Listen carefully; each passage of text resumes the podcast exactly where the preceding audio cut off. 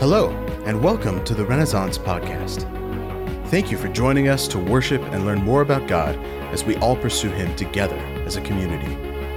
For more podcasts and services about past weeks, or to join us online on Sunday mornings, check out the Church at Home page at rendecatur.org. Or come connect with us in person on Sunday mornings in downtown Decatur. Now, enjoy the message.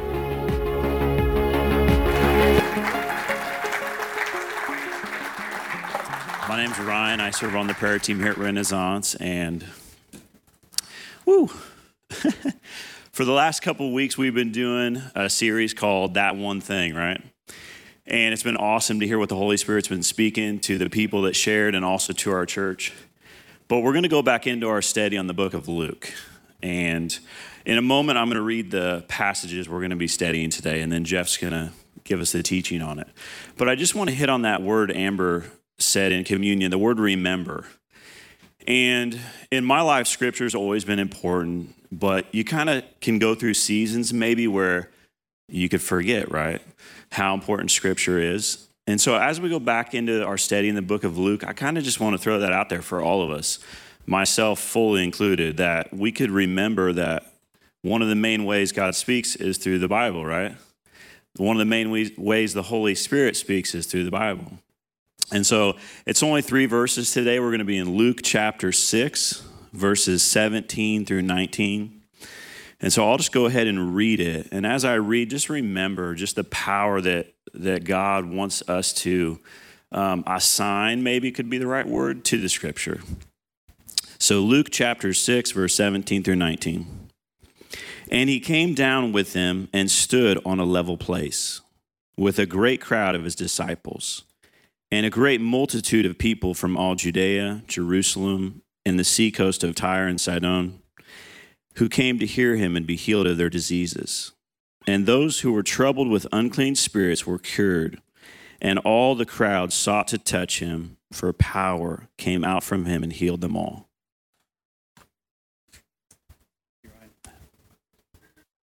Give Ryan a hand, would you?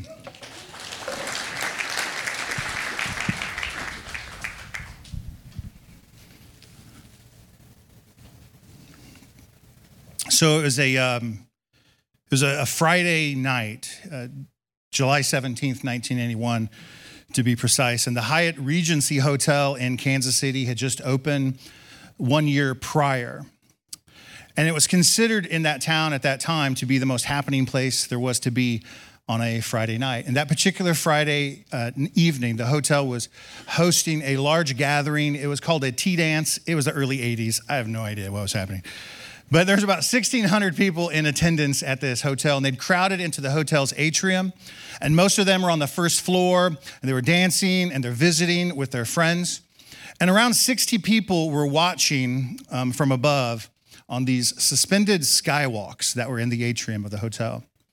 These skywalks were a standout feature of the hotel, particularly because it appeared as if they were floating in the atrium, thanks to their suspended style. But sadly, today they are remembered more for the death that they caused that evening than for the amazing architecture that they represented.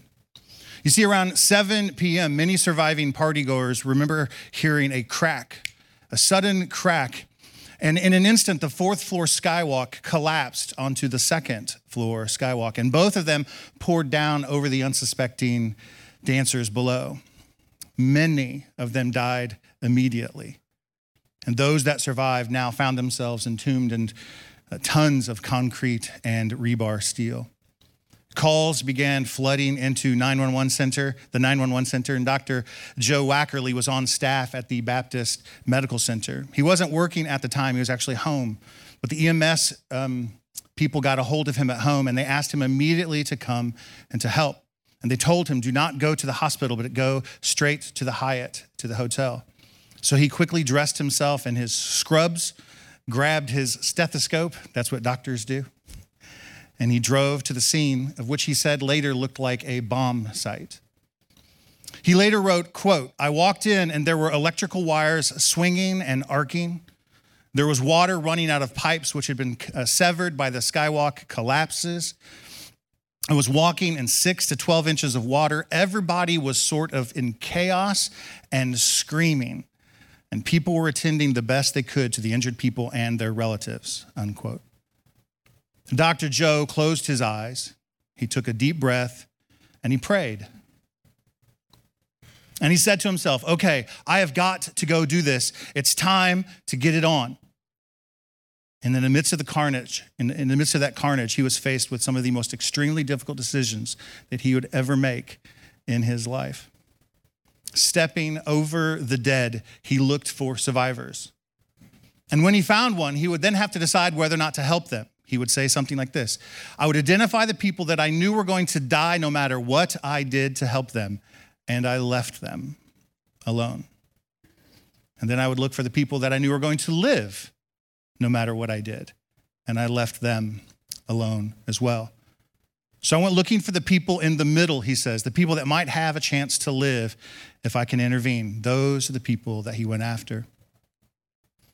In the aftermath, the architect of the hotel, a man named Bob Berkebile, was brought in to determine what had actually happened to those skywalks.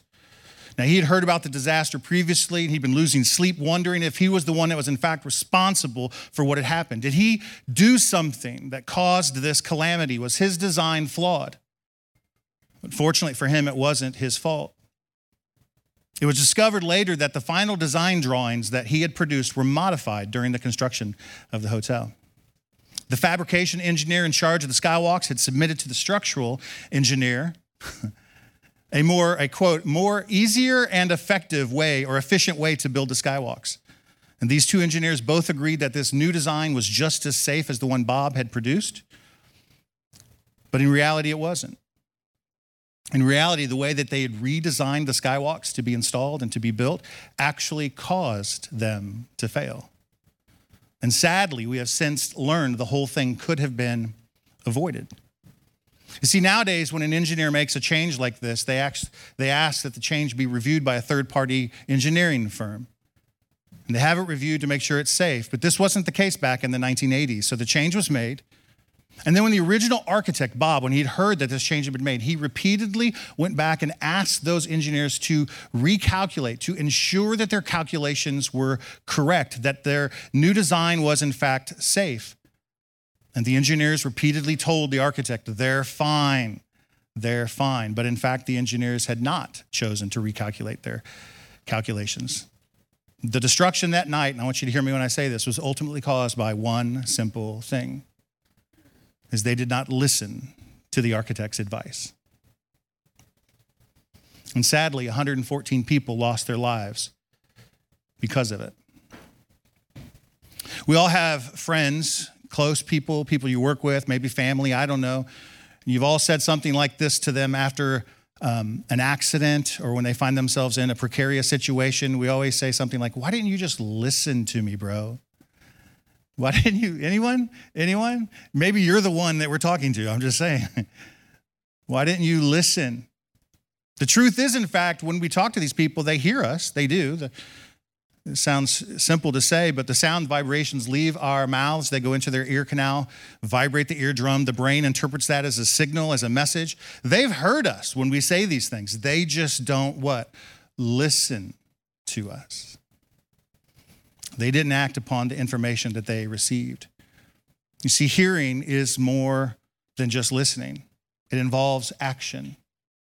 You have to do something. To truly hear someone is to respond to act upon their words. And unfortunately, people today don't do this. And yet, I will say this this is not just a contemporary issue that we face in our modern world. History is replete with stories like this. Take this, for example. In 1912, the captain of the world's first unsinkable ship, the Titanic, didn't listen to the advice of his crew, warning him that the ship was sailing too dangerously close to icebergs. Now, we've all seen the movie. We know how it ends. 1,500 people lose their life that very night. And to be clear, even though I firmly believe, and I mean this sincerely, I think Jack would have fit on the door with Rose. When he slipped off that door and into the abyss, I blame the captain, not Rose, for his death. Thank you for getting my joke. Uh, those of you you didn't, whatever. Um, the, the fall of the Roman Empire in the third century is another great example. This was caused by many problems for sure, but historians all agree on this one big issue was that the Caesars had become arrogant and despotic in their um, listening or, uh, life, and they refused to listen to their advisors. And so, like every empire before them and every empire since, they fell from power and influence. Listening requires that we do something. I mentioned stories like this are replete in the pages of history. They all bring some added emphasis to the passage that Ryan read for us this morning. And it's going to make more sense when I put some context to the words of Jesus. So Ryan read Luke chapter 6, 17 through 19. It's, the, it's like a preamble to what follows. What follows in verses 20 through 49 is what Bible scholars call the Sermon on the Plain. How many of you have heard of the Sermon on the Mount out of Matthew's Gospel? It's a little more famous. This is the stepbrother to that sermon. This is the Sermon on the Plain. And it's called the Sermon on the Plain because of what Luke records for us. When Jesus comes down the, the mountain in verse 17, it says that Jesus stood on a level place, whatever that means. And so Bible scholars and interpreters consider that to just be like a plain, a level place. And so these two sermons are very similar. So some scholars believe that maybe Luke and Matthew are actually recording the same sermon. But they're actually different too. For example, Luke's sermon is actually shorter than Matthew's, and Matthew's takes place on a mountain and Luke's does not. So these differences suggest that maybe they're two different sermons. It doesn't really matter. We don't really know. This is where we shrug our shoulders and go, eh, we don't know. It's possible that Jesus gave this sermon many times.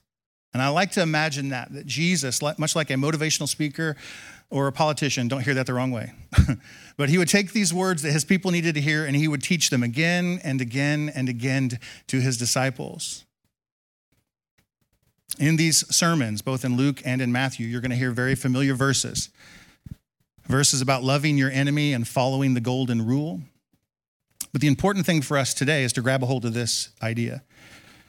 Is that Jesus is not just teaching his people so that they can hear something new. And he, has, he doesn't desire to reinforce some godly principles that they've already heard but somehow forgotten. No, Jesus is teaching his disciples because he wants him, them to hear him and do what he says. They, like us, they needed to hear and understand, wait for it, how obedience works in the lives of the believer. How obedience to God's wor- words, Jesus' words in particular, shapes our life and the world around us. We know this is true because when we look at the end of these sermons, Jesus says something at the end of both sermons. He says this when he's finished giving instructions, like the golden rule and, and turn the other cheek, and all these things that we love to hear, the Beatitudes, so to speak, he asks his disciples this question, and I put this question before you as well. Jesus asks them, Why do you call me Lord, Lord, and do not do what I tell you?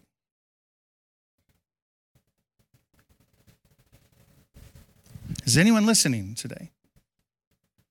Why is there blonde hair on my microphone? Why do we sit, sit in a place of reverence and or stand in a place of worship and, and, and, and, and, and act like we just love the Lord? I'm not saying we acting, we're faking it, but, but, but Jesus would be asking us the same question. Why do we stand in a place and say, I surrender to him and surrender to him, but not do the things he asks us to do?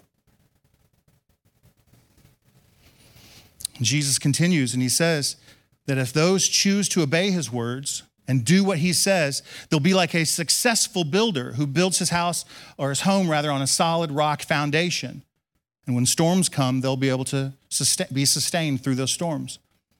But he warns those who do not obey. Are you listening? He warns those who do not obey. They're like a builder who builds their house or their home on an unstable, uh, sandy foundation that will, hear me, will eventually fail and cause calamity. I do not want you to face calamity in your life. And I don't want you to miss it just because you simply don't understand the importance of obedience to God. If you ever get a chance to invite someone to, are you guys with me? Can I keep going?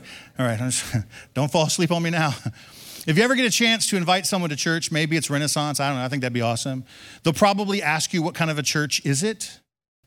I think that's awesome. I think what they're really getting at is like, um, besides like what kind of clothes do I have to wear? And you could get by with shorts and t-shirt, we don't care. But they really want to know what kind of uh, church is it? What are they teaching there at the church? Simply, what, the, what does the church believe? You ever been invited to church? You just want to know what they believe before you go? I think it's smart. I always tell people who ask me what kind of church we are is that uh, we're probably like most churches that you've ever visited before. We sing songs and worship to God. Amen? Amen. We teach out of the Bible. We pray during our service. Don't be surprised if we pray during service. We are a church. Just like the church down the street, we look a lot like them. Now, we might look different, we might sound different, and all that is, is fine. I, I think God wants us to look different and sound different. Amen? But you will find that our essential beliefs probably resonate most closely with the churches down the street. You could say that Renaissance is orthodox in our beliefs. The word orthodox or orthodoxy comes from two Greek words orthos, meaning the right way or the true way or the straight way, and a word doxa, which just means opinion or knowledge. So orthodoxy just means simply right knowledge, right? It just means right knowledge or correct belief. So, Orthodox churches, not to be confused with Eastern Orthodox or Greek Orthodox churches, are churches that simply believe the same essentials of faith. For example, let's just go through a, a, a few of them here. We believe, with all the other churches in town that would believe this, that Jesus is the Son of God. Say amen. Well done. we'll start there. that he is the Son of God, that he came to earth, was born of a virgin, lived a sinless life, gave his life as a sacrifice on a cross for our sins. We believe that he was buried in a tomb, and on the third day he was raised to life. He is risen. he is risen indeed. That's a minus one for you all. He is risen. He is risen indeed. That's the church answer. We'll try that again later.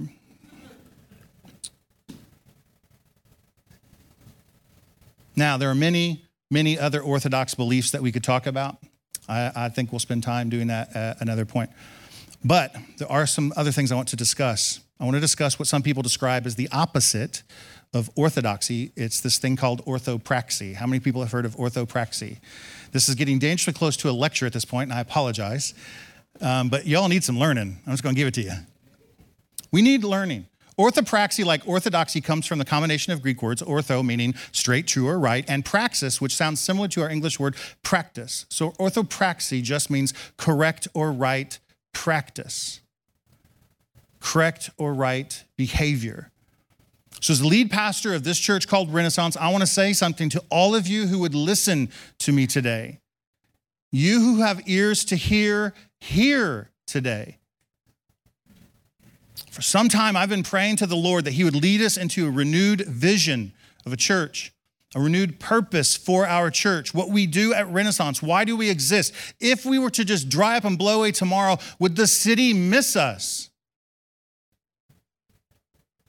And I want, I want the city to miss us. I want people to know if we don't gather that it matters. I want to be more than just a church who teaches and has great worship. I think we have all those things, but I want to be a church who is disciplined into the things that God is calling us to do. And I'm beginning to believe that God is leading us into that.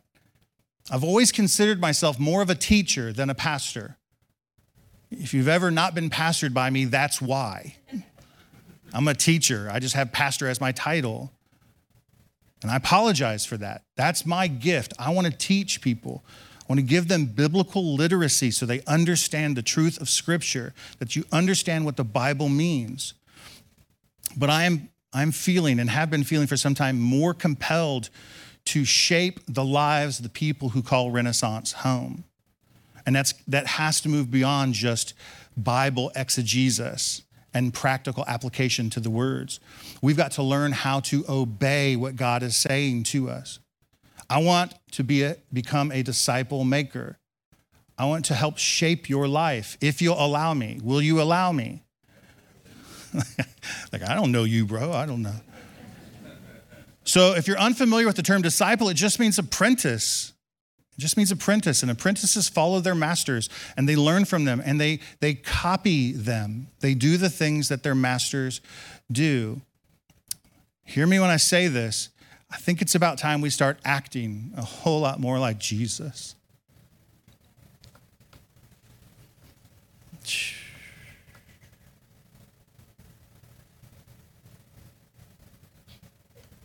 Why do you call me Lord, Lord? and do not do what I say.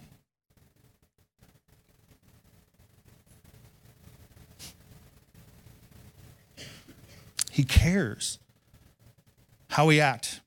This idea was confirmed in me even last week when Pastor Jameson Wheeler shared with us. Who was here last week? What? Was that cool or what? Jamison's a stud. I agree. He can sing better than me. I know that. But he shared with what he felt the Lord was leading him into.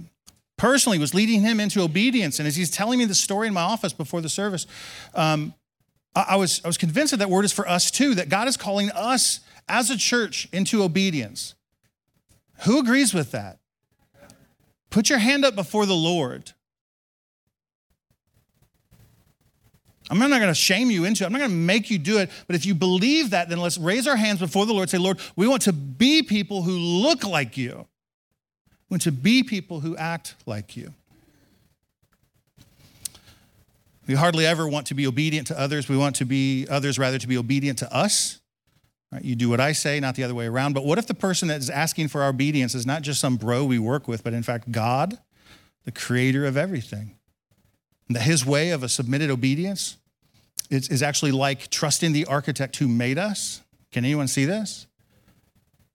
Trusting the architect who made us, and our lives will begin to work the way they're supposed to work. Only when we begin, begin meddling with the design do we see the calamity that ensues. Obedience requires a response. It demands that we hear and we respond to God speaking to us. I'm going to say this which is with as much pastoral care as I can muster, but God does not desire for us to just continue on a quest to only know about Him through Bible study and the study of Scripture. I think that's important, yes, and amen. But He desires us to know Him through our actions, our actions of trust and faithful obedience. This opens the spigot to a deeper well of intimacy and knowledge from Him that you cannot hear me we will never arrive to unless we from just reading scriptures alone it requires something of us and the invitation from God to follow him into that through trust and faithful obedience then we know him more then we see his call on our life more for those of you in the room who feel God is far off, and I won't ask you to raise your hand. I just raised my hand because my sleeve was weird. But that's if for those of you who feel like God is far off, I want to encourage you with this biblical truth. God is no further away from you than you are away from you. And this is not to say somehow that you are a God. It's just to say the scriptural truth is this that God placed his Holy Spirit inside of you. The presence of God is with you. Say amen. It's quite possible that you don't see God around you and you think he's far away because you don't see him acting in your life. And the reason you don't see him acting in your life is because you don't act like him in your life. He's absent because you're not showing you what it looks like. We all know that our actions, when led by our own desires, lead to shame and to sorrow. And I can assure you, if we choose to act in faith by the words spoken to us by God, we will never feel regret. Knowing God the Father through his Son Jesus by living an empowered life in the Spirit is our goal. Someone shout, Amen. amen. And it's not only what God wants for us, he wants it for others too. And we can become a lighthouse on a hill, a lampstand, if you will, that will draw people like moths to a flame towards the work that Christ is doing. The, the verses that Ryan read, verse 17, it says this that Jesus came down with them, the disciples, and he stood on a level place. And with them was a great crowd, a great crowd of his disciples, and a great multitude of people from all of Judea and from Jerusalem and from the seacoast of Tyre and Sidon. And Jesus had previously gone up the mountain he prayed and asked God the Father, who should he choose to be his closest disciples? We don't have time to go back and retell that story, but he was going up to God. He's praying, who should I choose to be disciples? These disciples will be the apostles that will start the church. And Jesus is looking for advice from God. He goes up there, prays, and he picks his 12 disciples. He comes down from the mountain. He stands on this level place. And it says that there's a bunch of people with him, not just the disciples, but crowds have gathered around all these crowds had begun to follow around Jesus. He'd become quite popular with everyone except for the Pharisees and religious leaders. They rejected his authority and his teaching. They saw Jesus as someone to distrust, someone to silence. We do not see Jesus that way.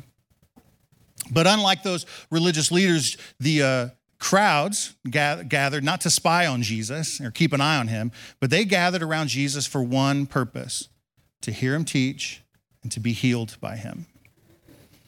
Luke tells us that the multitude even in- included those people from Tyre and Sidon. Some biblical scholars think that this means that Gentiles, this means non Jewish people, were starting to gather around Jesus. He was becoming fa- famous even amongst people who aren't Jewish, who don't know the ways of God, who don't know anything about God, but they saw something was happening in Jesus' life, and so they began to follow after him. And Jesus, by no mention in Luke or in Matthew or any of the Gospels, ever pushed these people aside. If anyone wanted to get close to Jesus, they were allowed. In fact, Jesus rebuked some of his own disciples when they stopped children from coming up to him. Jesus wants all to come to him. Say amen. All, everyone is invited. This, this, ministry of Jesus was extending beyond his small circle of band of followers. His message of life, real life through obedience, was available to everyone. And the same is true for us but we must choose it for ourselves. I cannot, as much as I wish to, choose it for you. Oh God, do I want to? I cannot. This is your life. It is possible that Luke is intending to show the importance of hearing from Jesus before healing, it's mentioned first, and there's this hermeneutic of first principle or first mention. So they come to hear Jesus and be healed by Jesus. Before there were healings, before the demons were cast out, before all those with trouble could be made whole, the first thing they did was listen to Jesus. And those words that Jesus spoke continue to shape the world in which we live. Jesus is the lead character of the story of redemption in the scriptures. And whether this world wants to acknowledge him as Lord or not, he is also the most important person in history. More books have been written about Jesus, more songs sung to him, more poems coined about him. And our calendar even notes the significance of his life by separating our history into two epochs BC, before Christ, and AD, the Anno Domini, the year of our Lord. Jesus matters. And this is why hearing the words of Jesus, the words of eternal life, are so important for us. Only Jesus can lead us, Jesus rather, can lead us to an eternity with God. His death, his burial, his resurrection, it redeems all of the sins that we have volitionally committed, choosing our own way instead of the way of God. That his sacrifice redeems us. But I want you to know that here at Renaissance, that we believe in healings. Say amen. amen. yes, we does. Yes, we do. We believe in healings. We believe in casting out of de- uh, in healings. We believe in casting out demons. We believe God can make your life free from any anchor that keeps you from swimming in His cleansing streams. We believe that God teaches people about Jesus first, and we believe that that is our primary goal: is to teach you first about Jesus. Our primary desire is to commend our energies to educating anyone who would listen that Jesus is the way. He is the life. Everything flows out of Him. Everything flows from Jesus. But Luke continues in verse 9. It says, And all the crowd sought to touch him. Why? Because Jesus had power to heal them, and power came out from him and healed them all. We read these words in verse 19, and we see that Jesus was not only a great teacher, but he was also a healer. They had the power to heal people. And somehow, some way, some mysteriously, don't hear this the wrong way, magical way, this power came out of Jesus and impacted the lives of people around him.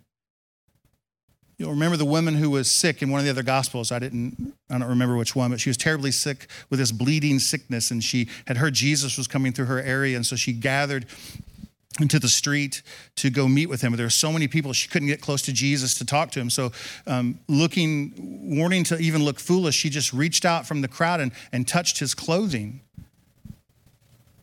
And when Jesus um, felt um, someone touch him, he said power went out from him and he stopped everyone in the crowd. And he said, Who touched me? And his disciples like rebuked Jesus. They're like, Chill, bro. There's a bunch of people around. A hundred people touched you. And, and Jesus was like, No, someone needed something from me and reached out for help. Power left me and healed her. Jesus has this power to heal. But not only was Jesus a healer, wait for it, but Jesus is a healer.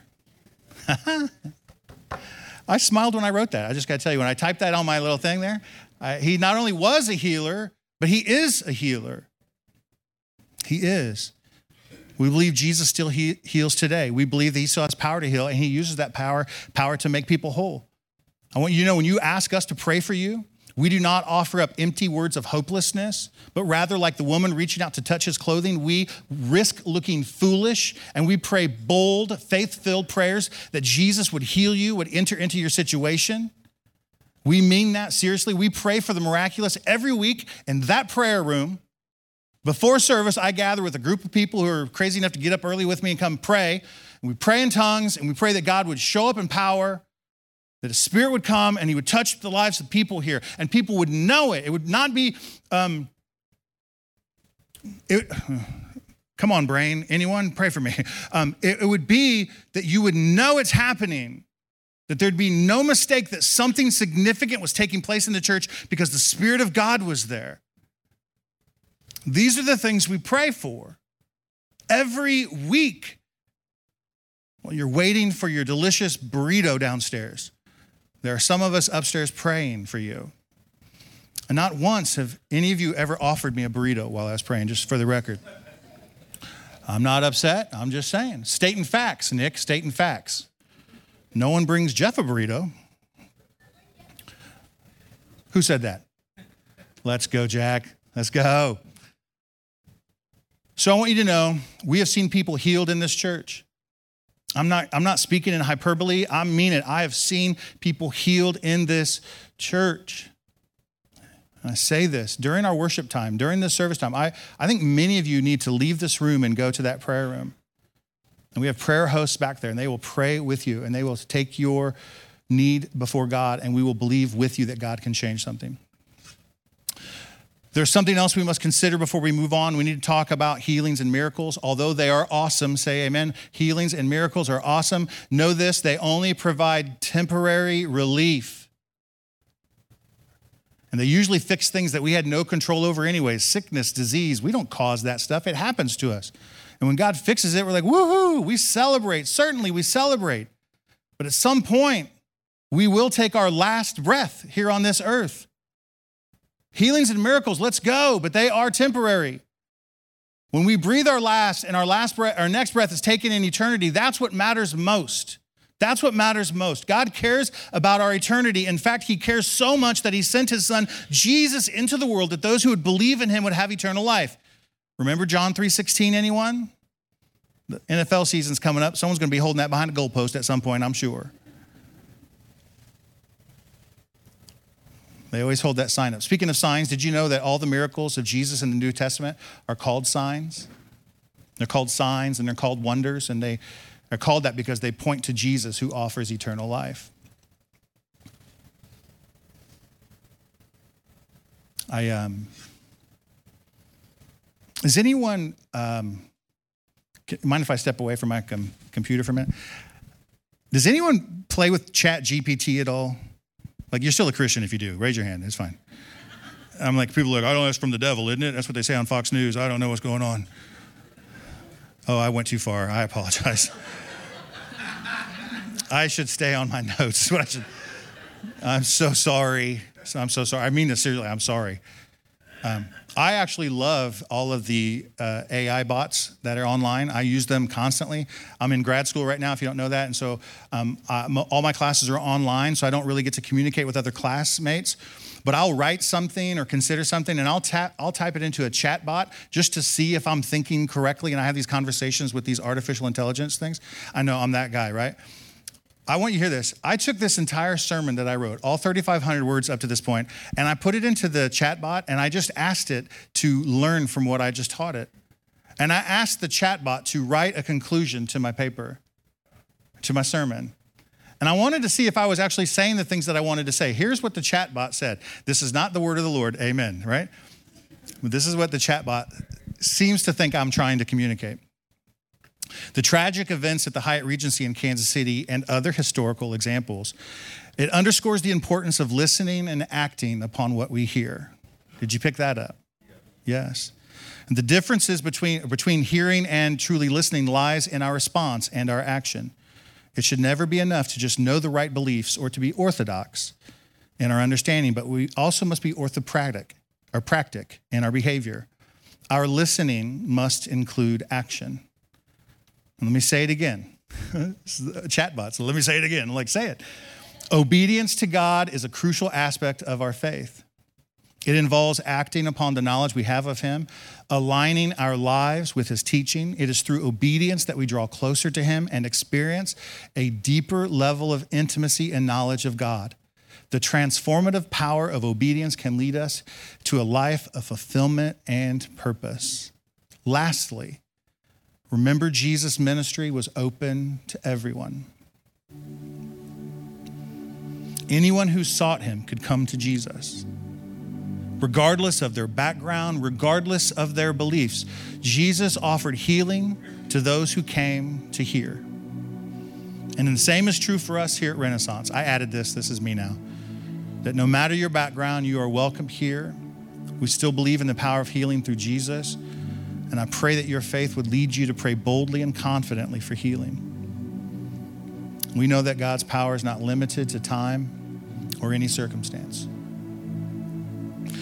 So I finished with this. Um, this is all a setup for where we're headed over the next few weeks. Ryan was correct in telling us this morning we're going back into our study in the Gospel of Luke, and we'll be in Luke taking breaks for, I don't know, Christmas and Easter and a couple things. But I've mapped out the Gospel of Luke through the year 2026 or 2027. I'm not real sure. This is, hear me, this is where we're going to be for a while. I want you to get a Bible. If you don't have a Bible, grab one underneath the seat around you. Write your name in it. It's yours. Take it with you and read Luke with us.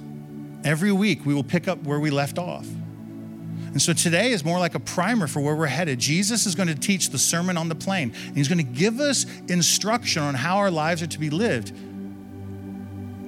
This is just to set us up. We have to choose are we going to obey the things he says or are we not? Let's pray together. Lord, we thank you for everything that you do for us.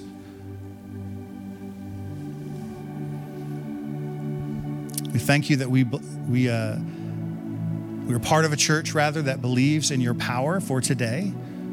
That it's not just something from antiquity that we have to read about in history books, but we can actually engage with your power even now. So, Lord, we pray that you would give us the strength to be obedient to your words. That you would you would shake the idol of ourselves that sits on the altar of our hearts, Lord. Many of us, Western American Christians, we just have this individualistic idea that somehow all of this is for us alone. And we become so myopic in our thinking that it's just for us and no one else. And because of that, when God asks us to do things for others, we say no. And that disobedience, it leads us to a place of feeling like you're far away, of feeling like you're not really true. And it's because we have chosen to serve another God called ourself. God, we, we rebuke that idea in Jesus' name. We must be people who serve you. We don't want to be people who call you Lord, Lord, and do not do what you say. God, would you change us from the inside? Make us new by the death of your Son, his resurrection. Make us new by that belief, Lord God. But then, then put your Holy Spirit inside of us in power that we might live a changed life and that we will see you everywhere we go because we are acting like you everywhere we go, God. That's what we desire. Make us a beacon, a light that all the city would look to and see that something's going on. Jesus is changing lives and they want to be a part of it, God. We're asking not for our fame, but for your fame, Lord. But it starts with us. Today we change. We pray these things in Jesus' name. Amen. Amen. Thanks for joining with us today. We would love to support you and have you be a part of our community. So please, check out the Church at Home page at rendecatur.org. There you can ask questions, request prayer, find past messages and podcasts, and even contribute to the growth of the church through online giving. Or you can come see us in person on Sunday mornings in downtown Decatur. We can't wait to see you.